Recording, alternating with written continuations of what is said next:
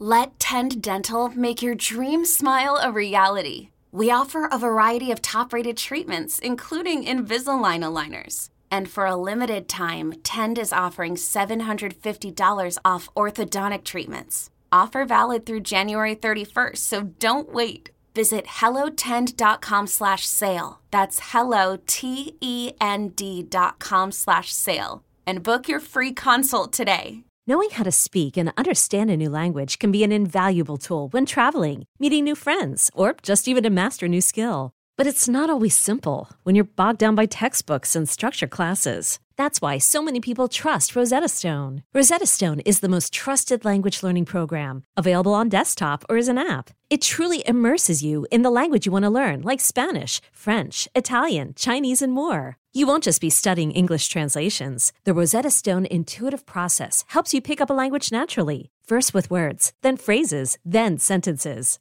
Don't put off learning that language. There's no better time than right now to get started. For a very limited time, listeners can get Rosetta Stone's lifetime membership for fifty percent off. Visit rosettastone.com slash rs10. That's fifty percent off unlimited access to twenty-five language courses for the rest of your life. Redeem your fifty percent off at rosettastone.com slash rs10 today.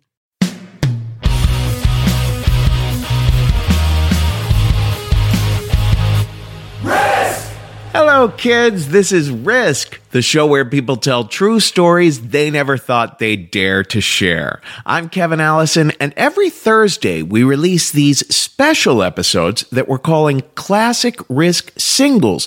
Each of these episodes features just one story from our earlier years. If you're new to Risk, you should know that the podcast can be very uncensored. This week, a story that's really not so old after all. It's from last year's Holiday Stories episode, and it's by Sarah Long Hendershot. It's a story we call The Present.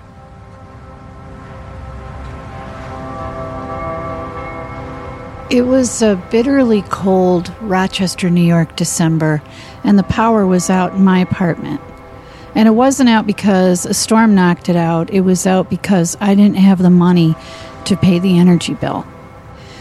There were only five more days till Christmas, and there was no heat, there were no lights, there was no refrigerator. And this kind of setback I would have been not that difficult to deal with if I had been single. But I was a single mom, and I had this great eleven-year-old son. And, I, you know, as a parent, I think, especially as the only parent, just way down deep in the core of your being, you want to give your child a nice holiday. There's this awareness that these are memories that your kid is going to have for the rest of his life.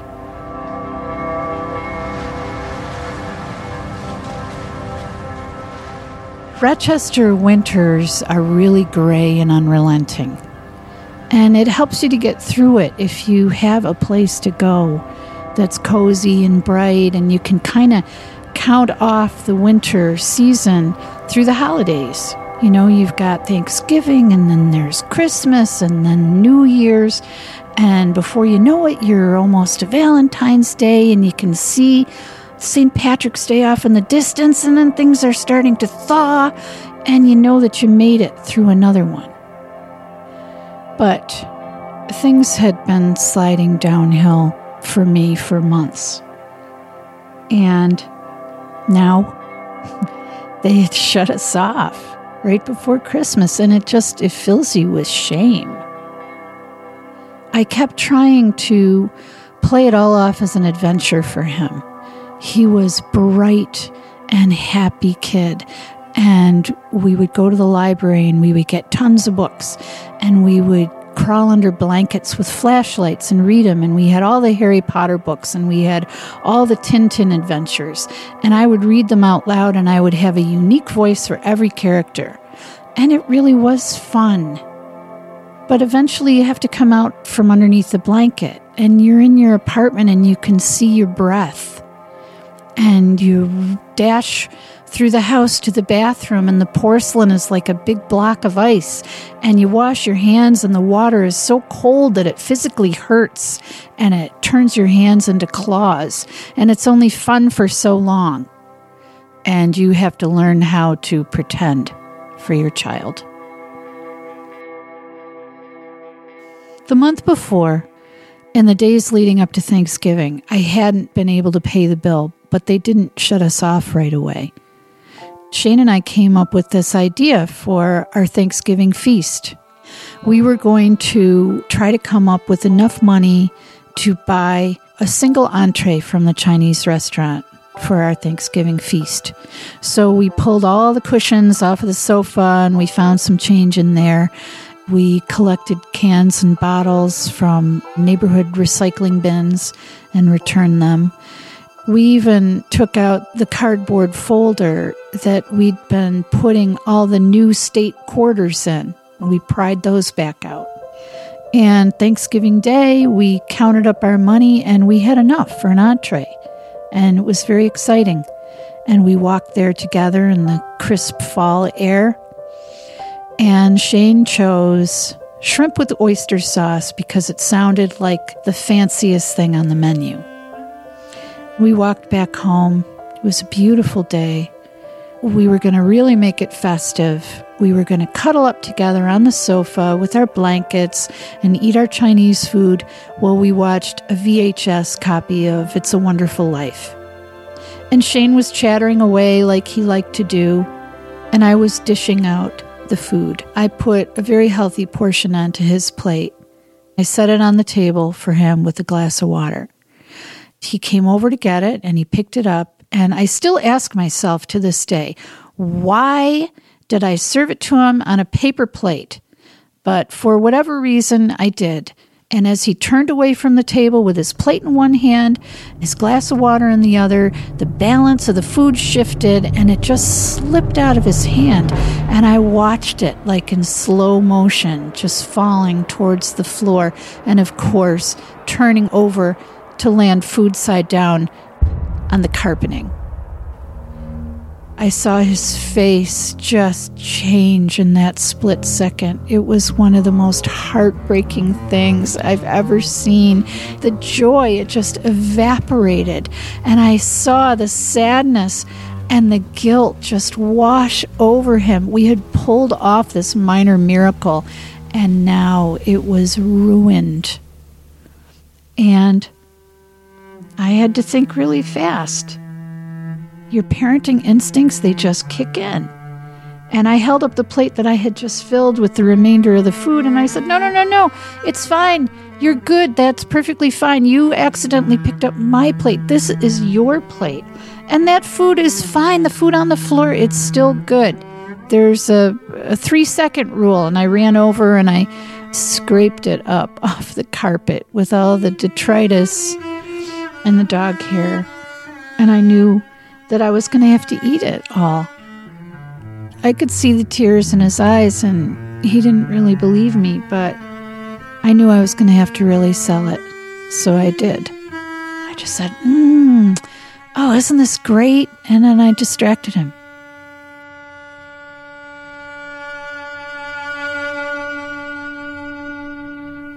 Circumstances had brought us to Rochester, which was a new town to us, earlier that September, and we didn't know anybody in Rochester. The job that I had been promised upon my arrival never materialized, and I had not been able to find another one. I had watched what little savings we had evaporate in three months, and my first family was fractured and far away, and many of my old friendships hadn't survived the realities of my single parenthood. Most of my old friends were musicians, and they all had their own struggles with money, too. Sometimes there just isn't someone to go to. I think that this is what people who are used to consistency in their lives don't understand about people who walk the line between solvency and poverty. You can be okay for a long time, and then some unexpected thing or two things go south, And then the dominoes are falling, and you're suddenly in poverty, and it's daunting and exhausting to claw your way out of it. You just don't have any slack. So as Christmas approached, it became harder and harder to keep depression at bay and to hide our dire circumstances from Shane. I didn't know if we were going to be able to pay our rent, and I was afraid that we were going to end up in a shelter. And we were living off of spaghetti because I could get a pound of spaghetti noodles for forty-nine cents and a jar of ragu for seventy-nine cents. Shane was okay with that because he loved spaghetti. But how was I going to get us through Christmas?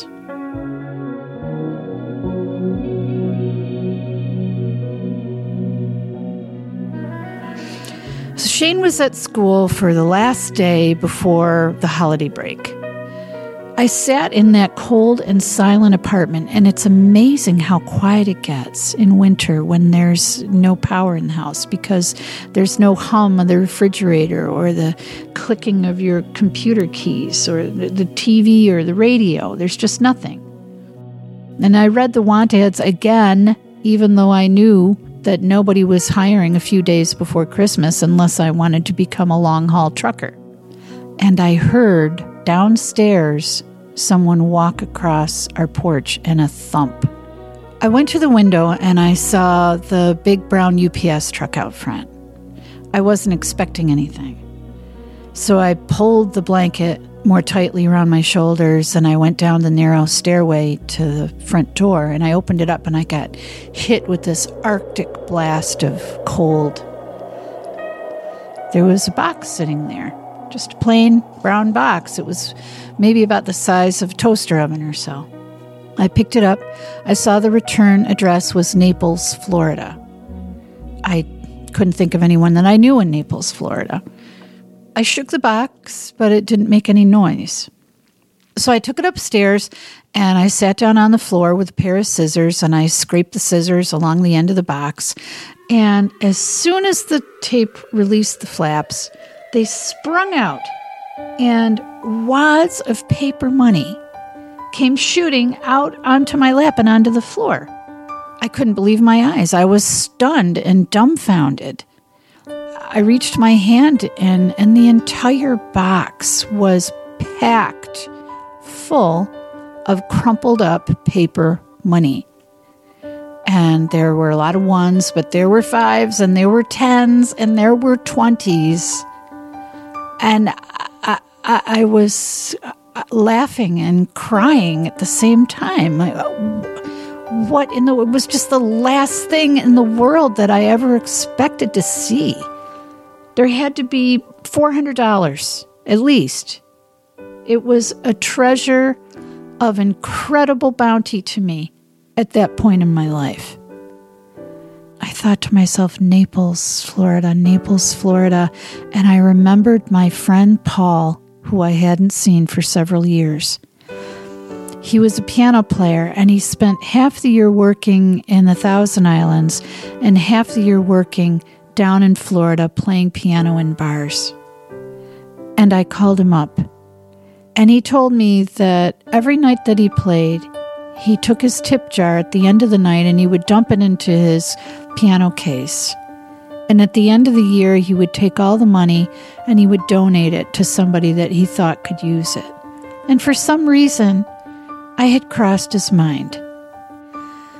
I stuffed the money back in the box and taped it back up again so that when Shane came home from school, he could sit down on the floor in the same place I was, and he could open the box himself and get the same surprise and shock that I had gotten. And there was enough money in that box to get the power back on in time for Christmas. And there was enough money for a small tree and some gifts for each other, and enough for Christmas dinner. We also took a portion of that money and we bought several pairs of gloves and a stack of gift certificates from McDonald's, and we went out into that freezing cold December, and we gave them away to people who looked like they needed them. The woman at the bus stop, whose chin was tucked down into her cloth coat and her hands stuck under her armpits. And the man we saw riding his bike with bright red hands grabbing the metal handlebars. He told us that it was the only way he had to get to work. And those interactions were filled with joy and gratitude. And we kept that tradition for many years until Shane went away to college. I realized that it had all begun with a man sitting in a bar and the people there listening to something that made them happy. And so they gave him something for that. And he shared it with us. And we shared it with other people. And who knows where it went from there. But what it also did was it got me through the end of a really tough year and into a new one. And that new year brought a new job and new friends and a new boyfriend who turned into a loving husband and father. That completely unexpected act of kindness kept the other dominoes from falling, and it held us together. It was a beautiful Christmas.